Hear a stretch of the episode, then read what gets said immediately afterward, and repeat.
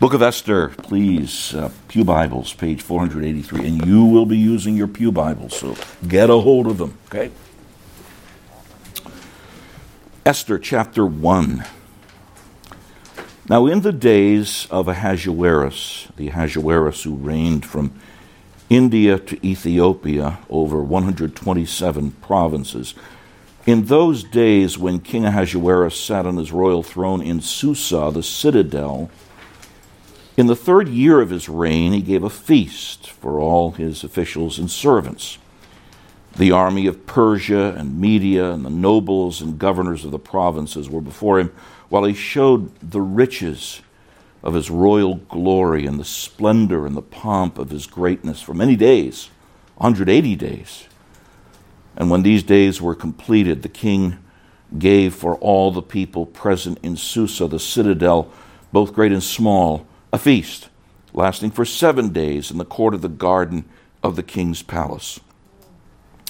There were white cotton curtains and violet hangings fastened with cords of fine linen and purple to silver rods and marble pillars, and also couches of gold and silver on a mosaic pavement of porphyry, marble, mother of pearl, and precious stones.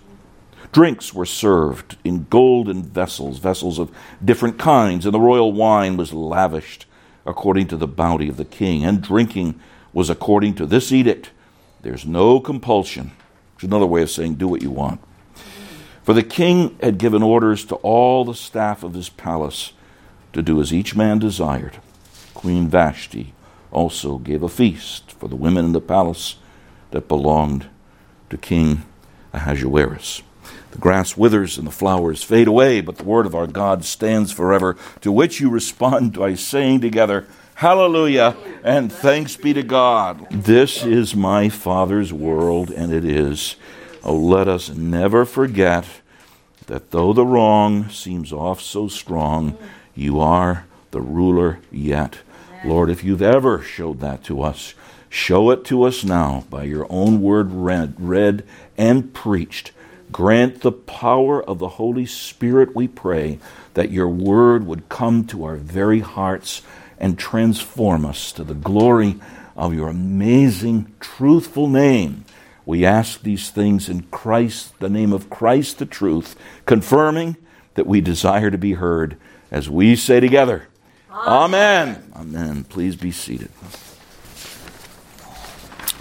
and you will want to turn to page 483.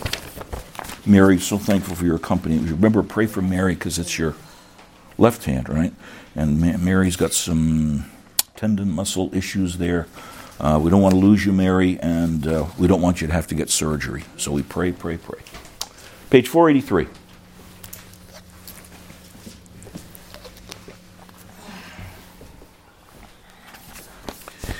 I want you to indulge your aging, I did not say old, your aging preacher this morning. This will give you a, a little window on a, on a preacher and the Word of God. I have been absolutely fascinated by and riveted on, particularly the first eight verses of the book of Esther. And I have not may read through the book, but I can't I can't get away from those, and that's there's a reason for that. This is a story, and it's a true story, but it in all good stories, there's a lot of stuff in the very beginning, and boy, that is really really the case in this section. Just to give you some example, the vivid language that's here, porphyry. You know what porphyry is? We'll find out a, a little bit later. Mother of pearl, um, linen that's mentioned. All of these very vivid specifics that are mentioned quite makes the text quite fascinating. The the descriptions of the palace. The only other places where you have descriptions like this and that are this elaborate are in the descriptions of the tabernacle and the temple in the Old Testament. And there's a reason why the Holy Spirit, who's the author of all of these books using different authors, sees that this counterfeit of the tabernacle and the temple uh, be described here. That's fascinating. How this material is illustrated by both history and archaeology absolutely thrilling and fascinating. I don't know of any section prior to this in the Old Testament where you have such an outpouring of evidence demonstrating these books. You don't need to prove them because the Holy Spirit does that, but He uses those things. And, I'll just give you one example a little bit later of just one of the historical references that kind of fleshes this out. And then, if that's not enough, when you Contrast this with the very end of the book. It is absolutely astounding. You're, you're, just your mouth will hang open. Well, I'm hoping that that will somewhat impact you today because this aging preacher who's been fascinated with this material, we're going to go and look at it in more detail. We just whet the appetite last week with the days of Ahasuerus the Ahasuerus who reigned from India to Ethiopia over 127 provinces. There was something called a, a satrap that would be a little bit like a state, I guess. And uh, there were there were fewer of those, but in the same way, states are made up of counties.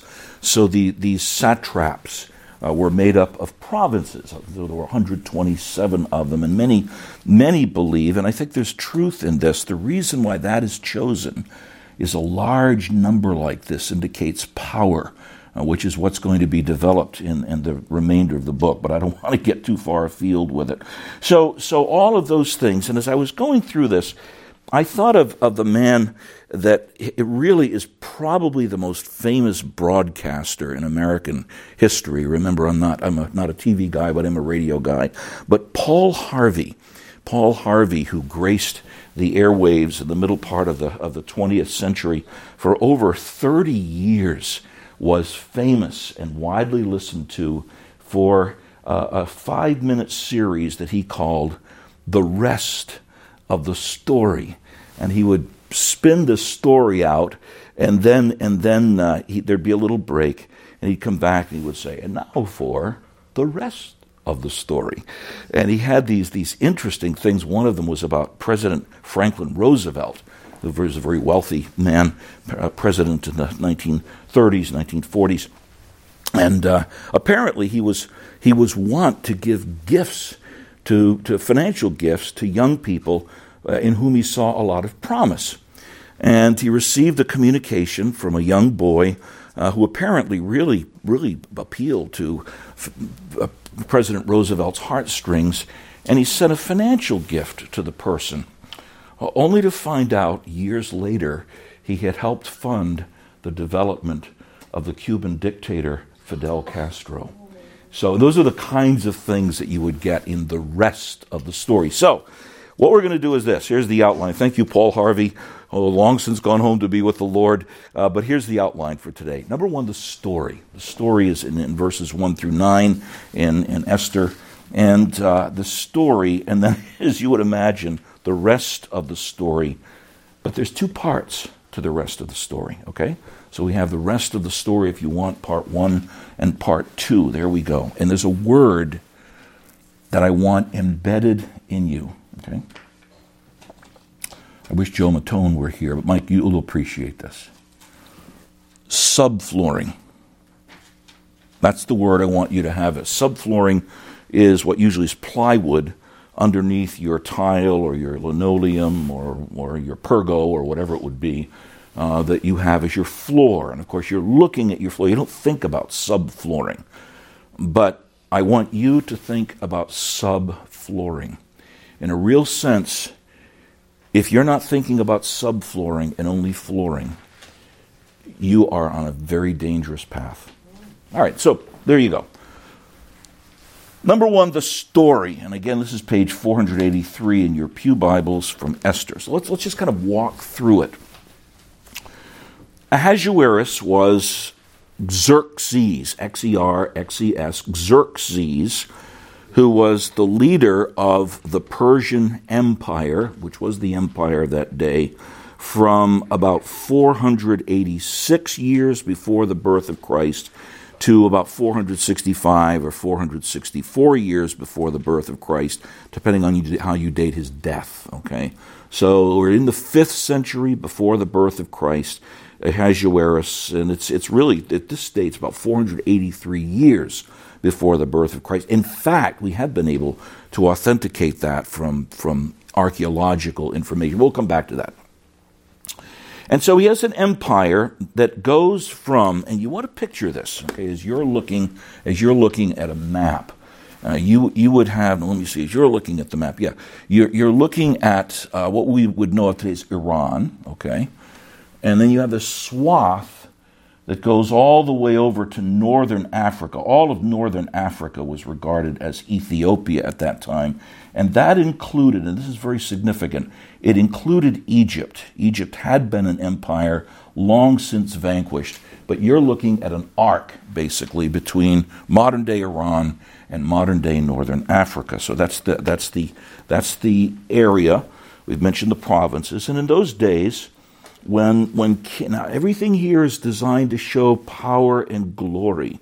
In those days, when King Ahasuerus sat on his royal throne in Susa, the citadel. Susa was one of the four capital cities of the Persian Empire that included this whole area.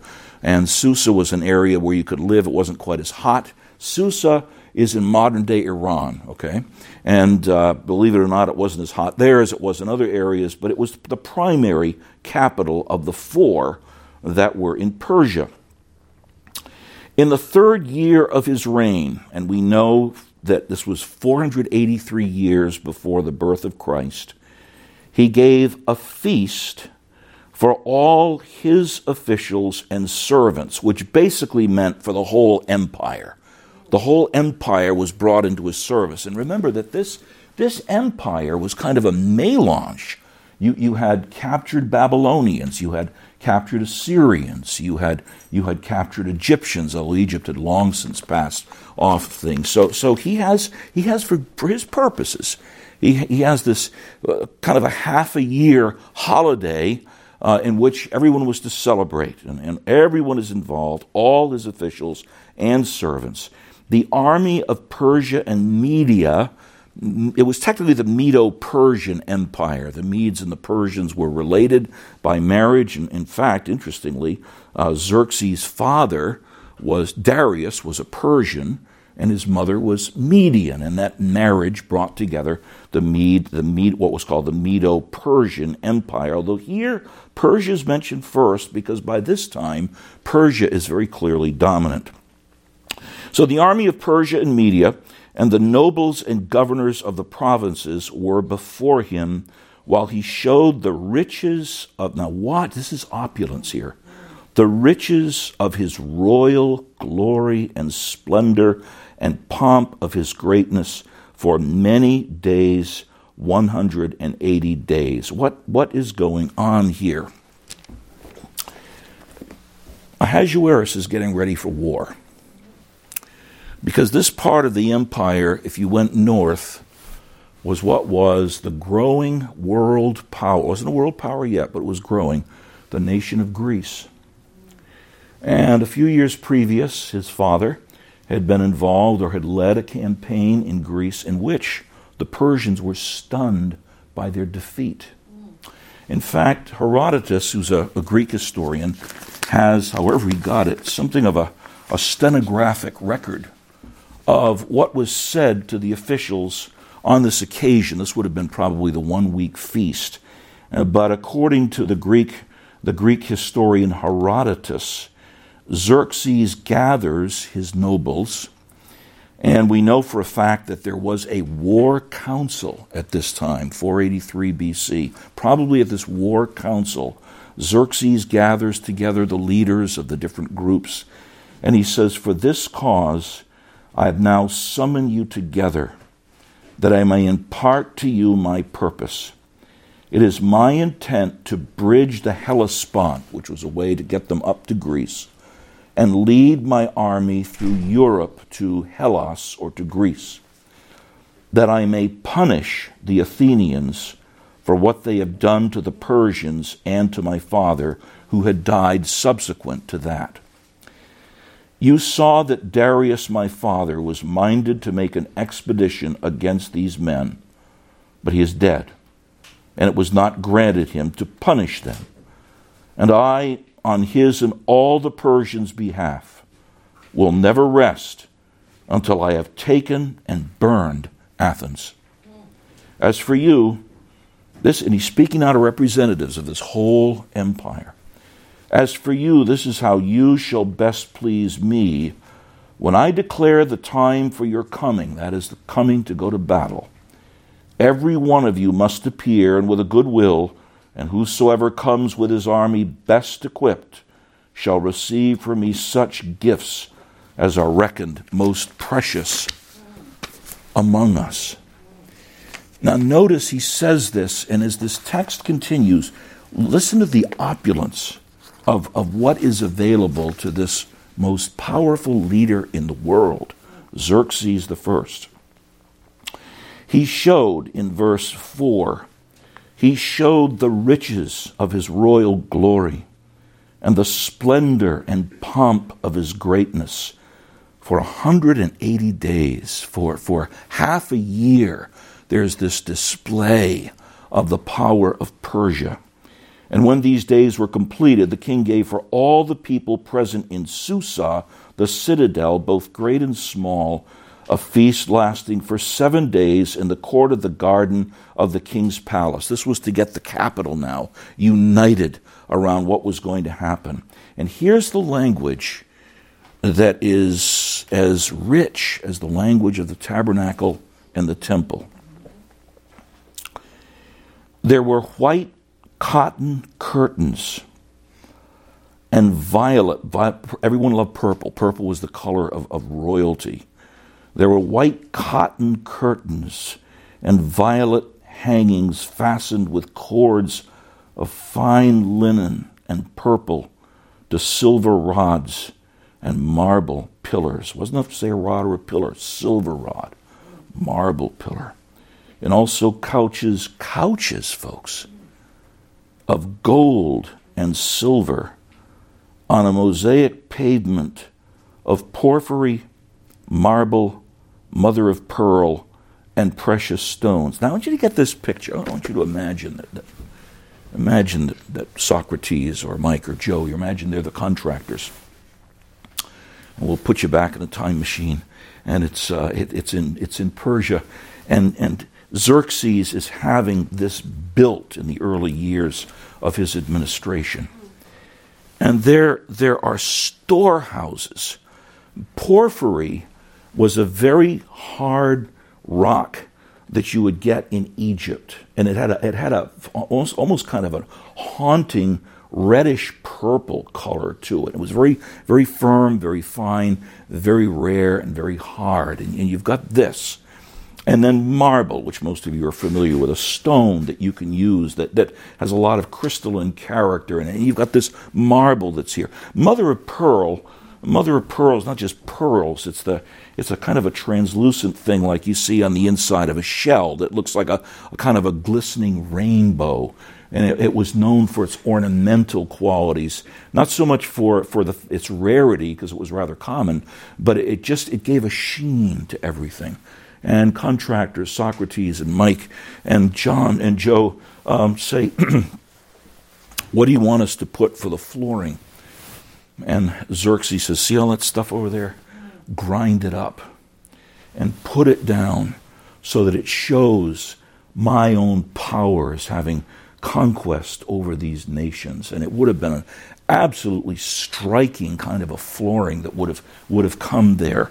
And, and, but that's not all. You have not only feast for the eyes, uh, but also you have drinks that were served in golden vessels, vessels of different kinds.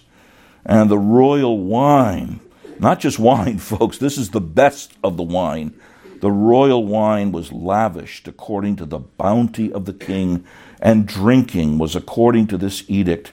There's no compulsion. Just enjoy yourself. Do what you want. For the king had given orders to all the staff of his palace to do as each man desired. This This, folks, is the most powerful man in the world. And he takes half a year to convince all of these people in this empire that he is top dog and he's not going to be defeated when they go to Athens. That's what this is all about, this war council. And all of this glamour is designed to hypnotize people to realize this man is invincible. In fact, the way this is written, it's as if it's as if the palace in Susa is an anti-temple or an anti-tabernacle.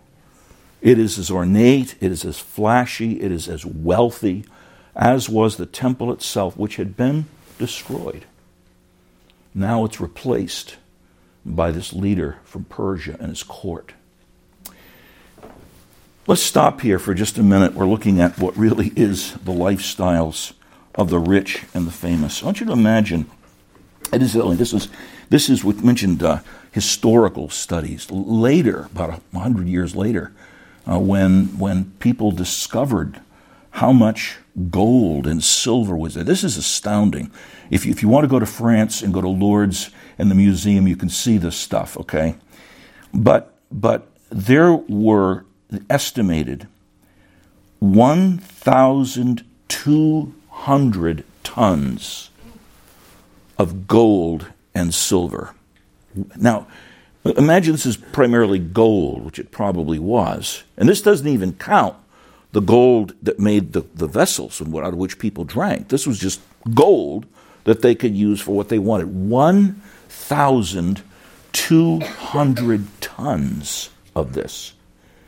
Well, I don't know what gold is selling at right now. What is it, $1,500, $2,000 an ounce? And 16 ounces make a pound. There's about $32,000. That's a pound. A ton is 2,000, 2,000 pounds. And this is 1,200 times 2,000, 1,200 tons of gold. I mean, frankly, Fort Knox would seem bankrupt in comparison to all of this. And that's not all. Uh, they found, upon excavation, 270 tons of gold coins. They're not even mentioned in here. But this is in addition to, to the, the other gold and, and to the gold vessels. 270 tons of minted gold coins. I, I mean, this, this, you want to use the word awesome, this really is awesome to see this. Now, I want you to imagine if this were on television today. I want you to imagine if this was going on right now in this place called Persia. You would see accounts on the television. You'd have all kinds of YouTube and TikTok accounts of it. And there would be internet sites to which you could go to. And my guess is you'd have loads of reality TV specials for this. I mean, th- th- this is just something everybody in the world would want to see. And not only would they want to see these things, but be honest, they would long for these things that are so attractive cotton curtains, cotton bed sheets, gold and silver for a couch. I don't know how comfortable that was. My guess is they had other things. But the fact that it was gold and silver that you would see, gold, gold mugs and all forms of utensils, people would long for these things. In fact, you're beginning to develop your values from this wealth, power, pleasure. Drink as much as you want. Parties, power, control. And there's even more that we'll learn about next week. There's a reason why the king wanted Vashti to come, because there's other things that go with that kind of promiscuity when it comes to materials. People would long for those things, especially if they were watching it today when you realize this is the height, this is the height of Persia's power. There's nothing like it. Nothing like it. The Bible opens up things like this, whether it be Egypt or Babylon or later Rome, as what we know of as the world system. The Bible, in its flow of teaching, has a way of illustrating the, what we would call the world, a system that prospers but does not acknowledge God at all. This is the world system of its day. John, the writer of Revelation, would simply take up what all of these empires represent and call it the beast. Why the beast? The beast devours. You are in awe of the beast, and it devours everything that it can. So, um, again, imagine that this is reality TV, and what is interesting in this, and at least the next part of the book, this is a book of the Word of God. This is a book that in the Old Testament focuses on Israel.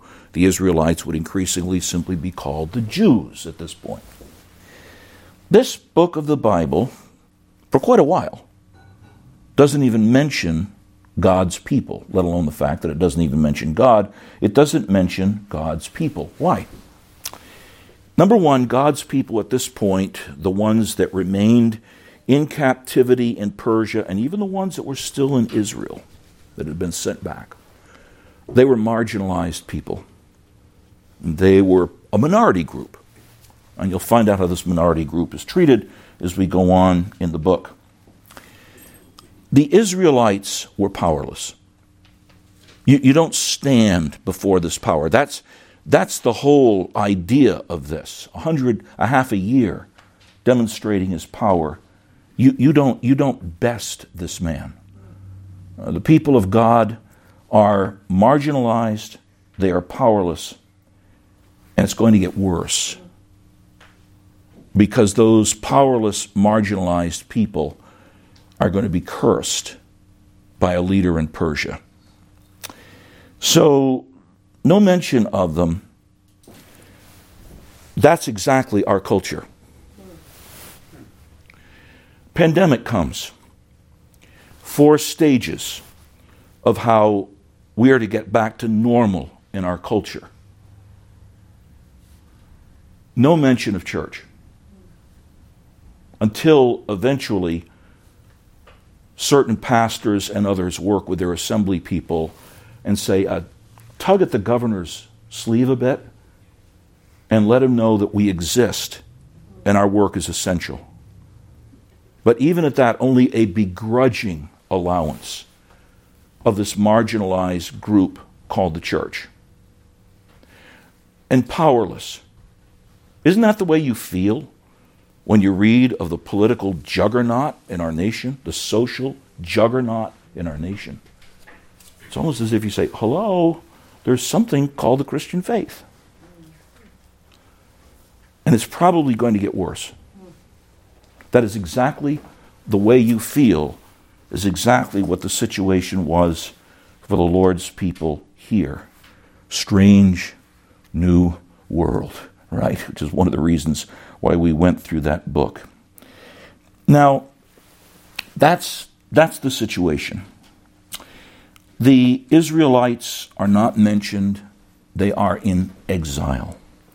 As the church, in a real sense, is in exile in this world. But God has not forgotten his people. Even though Persia doesn't acknowledge them, God hasn't forgotten his people. God had spoken to his people even as he has spoken to his church. Which brings us now to the rest of the story. Part one. Persian Empire, reaching as you would look at it from again i'm saying thing how you would look at it. It would be actually this way. It'd be my structural visualization is not the greatest but you'd be looking as you would be looking at it. This is where susa would be. And as you're looking at it you're going over to where it would be ethiopia northern africa and egypt And I'm looking at this in a Bible atlas and saying, what, what is it about this that I've seen before? If you, if you went just about 50 miles, as we would know it, south of this capital called Susa, you would come to the remnants of a very ancient city called Ur, where there was a man called Abram, whom God called from Ur to go all the way over to what would be the promised land, but first of all, to what we would call Ethiopia or the northern part called Egypt. Persia's empire literally included the whole area in which Abraham had made his own pilgrimage of faith. And Abram, when he was called, was told this in Genesis 12 and verses 2 and 3. I will, I will make of you a great nation, this marginalized, powerless people. I will make of you a great nation, and I will bless you and make your name great, so that you will be a blessing. I will bless those who bless you, and him who dishonors you, I will curse.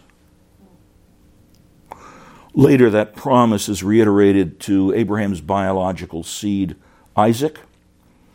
And Isaac is told in Genesis 27 Cursed be everyone who curses you, and blessed be everyone who blesses you.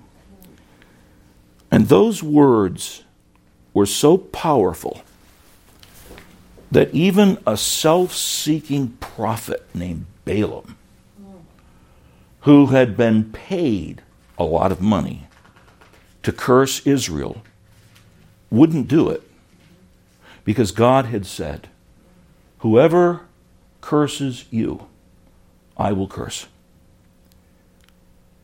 Remember the word, folks? Subflooring. If Israel had a catechism like we do, that wouldn't be man's chief end is to glorify God and enjoy Him forever. Israel's catechism, whatever else it would have learned about its own existence as coming from Abraham would be I'm going to make you a great nation. I'm going to bless you. I'm going to make you a blessing to others. And woe unto anyone who curses you. That was Israel's subflooring. Those were the promises out of which Israel originated. So and it's very interesting that even though Esther doesn't refer to this specifically, at one point when Esther's uncle, Mordecai, speaks to her about what she needs to do, Mordecai makes an interesting statement. He says, If you don't do what's necessary for our preservation now, God, God will do it. He, he, he, he'll, he'll raise something up to preserve his people. How did he know that? Subflooring, folks. Because Mordecai's subflooring was the fact that even though they were marginalized, even though they were powerless, and even though things are going to get very much worse, he knew that God had given promises to his people. And that, my dear brothers and sisters, is exactly the same with the church that is grafted in to these promises. God made promises to Israel. The New Testament says those promises, which are basically of a redeemer and of redemption and of transformation, those, those, and it includes blessing you and making you a blessing to others, making you a great nation. What? A kingdom that'll never end. Israelites, Gentiles who believe, are grafted in to those promises. And they're reiterated in things like this Jesus saying, I will build my church. And hell's gates are not going to prevail against it. Folks, gates are not armaments, gates are not offensive weapons, gates are doors, they're defenses.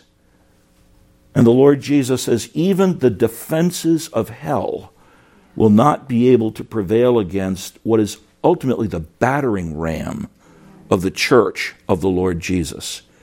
And Paul in Ephesians chapter 1 says that God has a plan, we, we sung of it, to unite all things in Christ. What does that mean?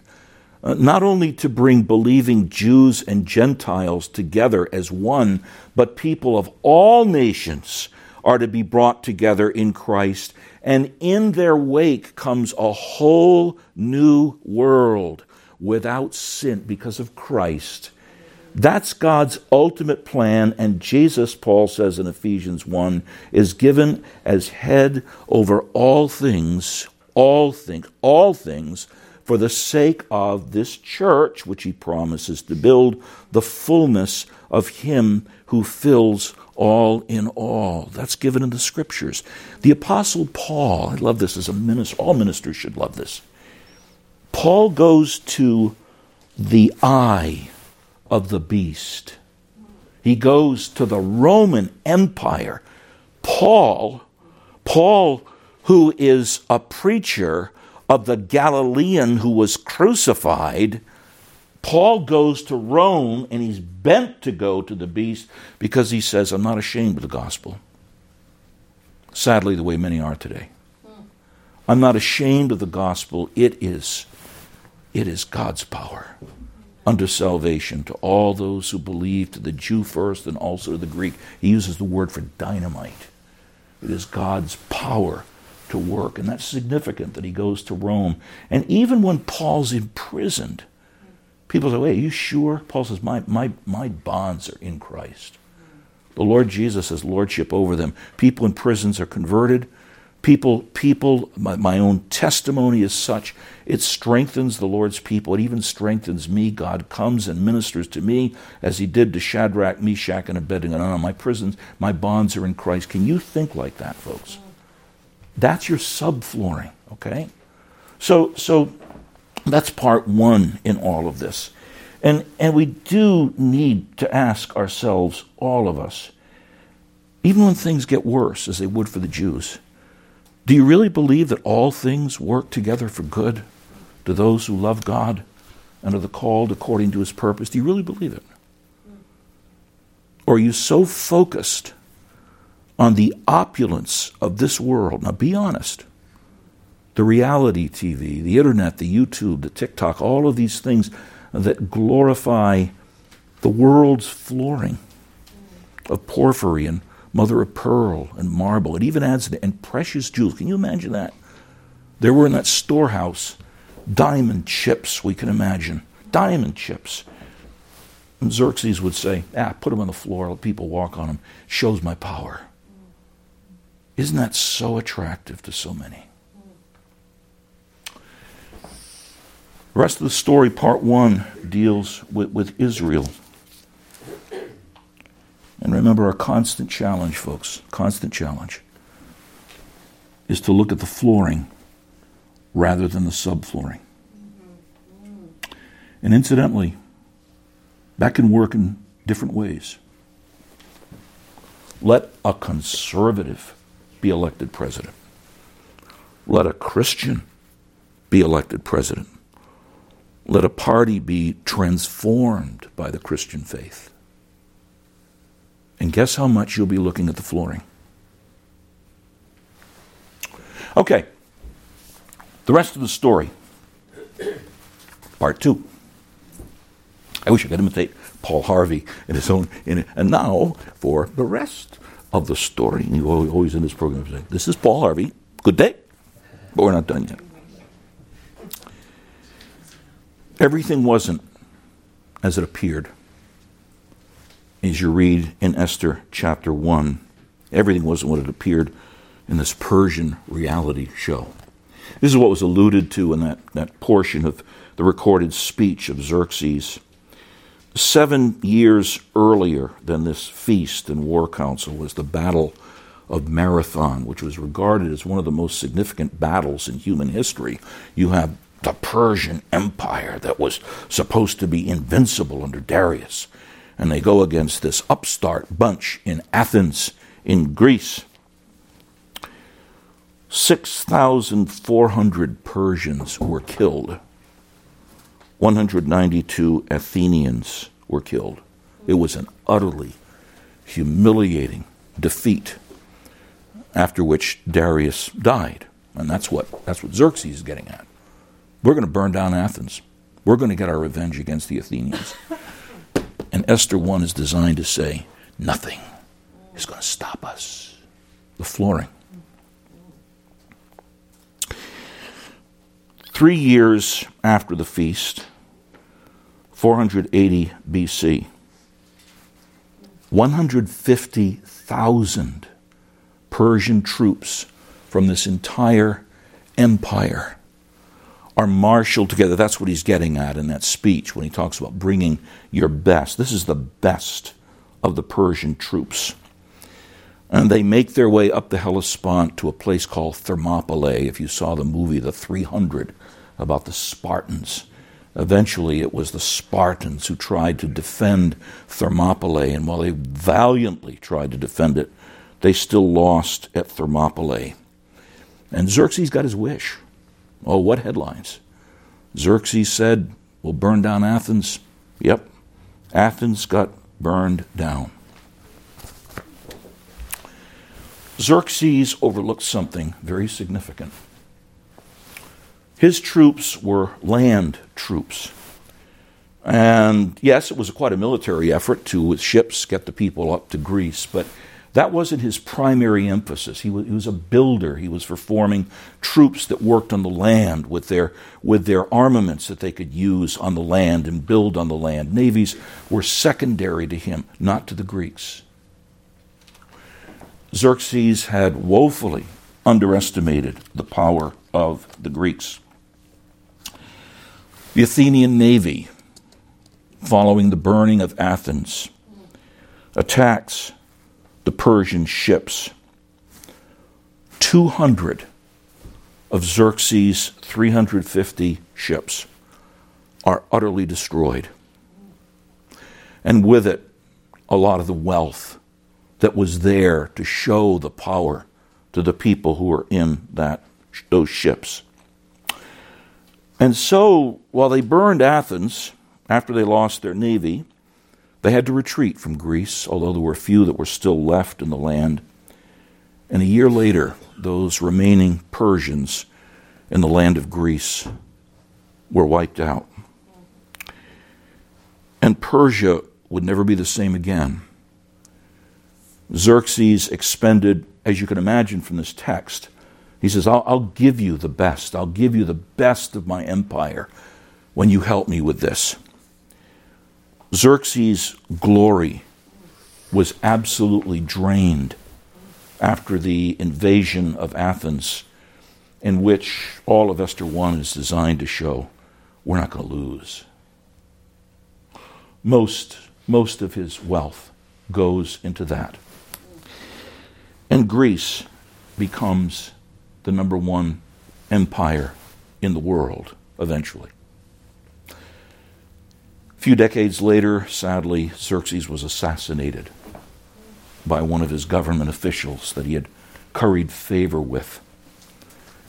And a hundred years later, Alexander the Great invades Susa and conquers it and claims that wealth that you heard about before that is now in the Louvre in France he claimed it as his own. Look what happened to the flooring, folks. Okay? It's very interesting that when you read Revelation, if you just now, I'm not going to give you a page number. You just look at the last book in your Bible, okay? Revelation chapter 18.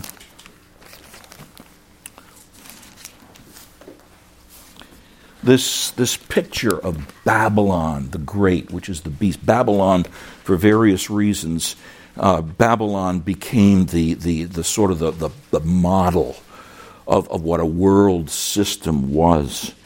And in Revelation chapter 18, you have the fall of Babylon the Great. All the nations. Doesn't this sound like Esther 1? Revelation 18:3. All the nations have drunk the wine of the passion. You'll learn of this more next week of her sexual immorality. And the kings of the earth have committed immorality with her. And the merchants of the earth have grown rich from the power of her luxurious living. Doesn't that sound like Esther 1? And then Revelation 18 and verses 16 and 17. Alas, alas for the great city. You might as well call it Susa or any great city that eventually falls. That sound like Esther that was clothed in fine linen, in purple and scarlet, adorned with gold, with jewels, and with pearls. Sound familiar? For in a single hour, all this wealth has been laid waste. We definitely do not want to get our views of the world from Percy Bysshe Shelley, who was a 19th century poet.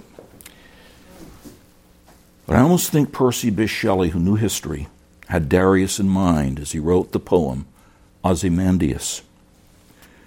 I met a traveler from an antique land who said, Two vast and trunkless legs of stone stand in the desert.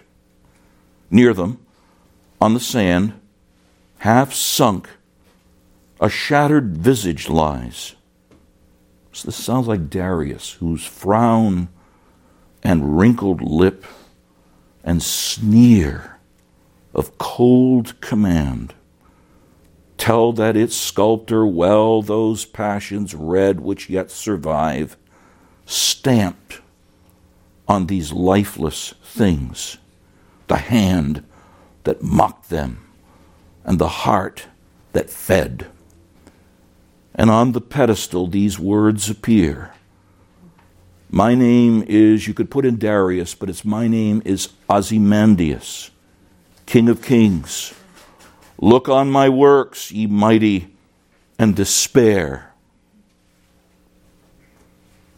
Nothing beside remains. Round the decay of that colossal wreck, boundless and bare, the lone and level sands stretch far away, as they do now in what was then Susa. Brothers and sisters, let me ask you, is that is that your subflooring? Especially for young people who are listening. Hey, listen, I get it.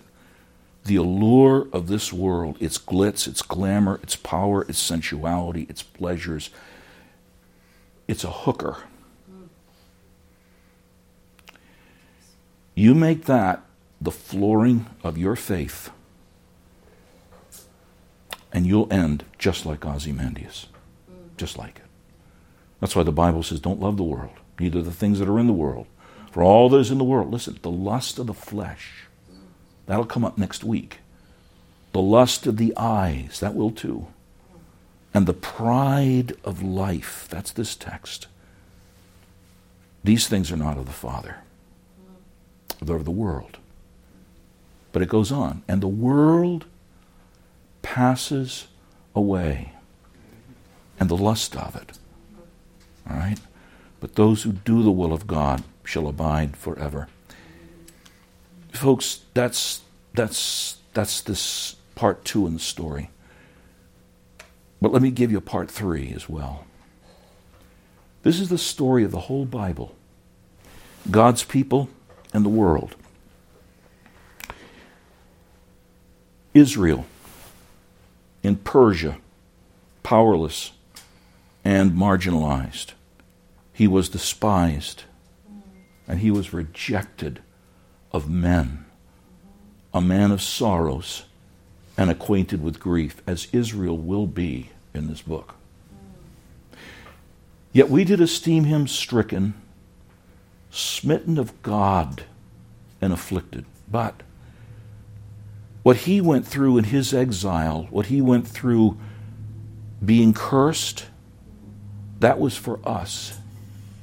Because that smiting of the Lord Jesus by his Father, that cursing of the Lord Jesus Christ by his Father, is so that curse will be taken away from you. And in what seemed to be the world's ultimate triumph, we have crucified, we have given a criminal's death to this one who even claimed to be God. We've been God's instrument to cast him into outer darkness. He disarmed principalities and powers by the cross. And he rose from the dead as the one who was blessed, having taken all curse, as the, as the embodiment of Israel so that he'll be a blessing to the nation. See what Esther's about? If you even read the book, you see all the themes. So I'm going to go back, though, to the, to the main point. I mean, this, this is really what's in view here, but it's the challenge. Do you live off the flooring, folks? Do you live off the flooring of what you get in the news? Then you need to repent. I need to repent because I can do it as well. And go to the subflooring. Subflooring are God's own promises. His name is going to be glorified in all of the earth. Why do you think we pray, as we're going to pray in just a little bit? Lord, hallow your name. Cause your kingdom to come. Cause your will to be done on the earth as it is in heaven. We think God's putting us through a joke every week? He's going to do that. His kingdom, unlike Persia, is called an everlasting kingdom. That's one of the glories of the Christian faith. You're investing in a kingdom that is everlasting and is destined to fill the earth with the knowledge of the glory of God, even as the waters cover the sea. Does it mean things are always going to get better? Humanly speaking, no. Doesn't here. But the big issue, folks, is where's your faith? And it's a moment by moment challenge for us in the world not to live off the flooring, the glitz and the glamour, but the slub, subflooring of God's own promises. Wow. So, what, what a the story and the rest of the story in Esther 1. Now, we really need to get into the rest of Esther and not just dwell on this. And what we're going to cover next week, the world is going to be transformed by something. And the whole story is going to be transformed by something. In fact, the world will not be the same again because a queen says no. That's next week. Let's pray.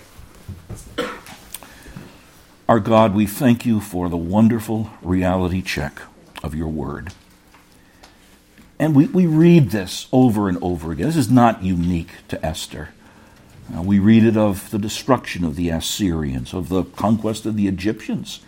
Uh, we read it of the, of the destruction of Babylon, and even the book of Revelation takes that up as a metaphor for the, for the world system, then Rome's system. And what happened to Persia happens. Ozymandias is repeated throughout history. Lord, please don't let us look at Ozymandias' flooring.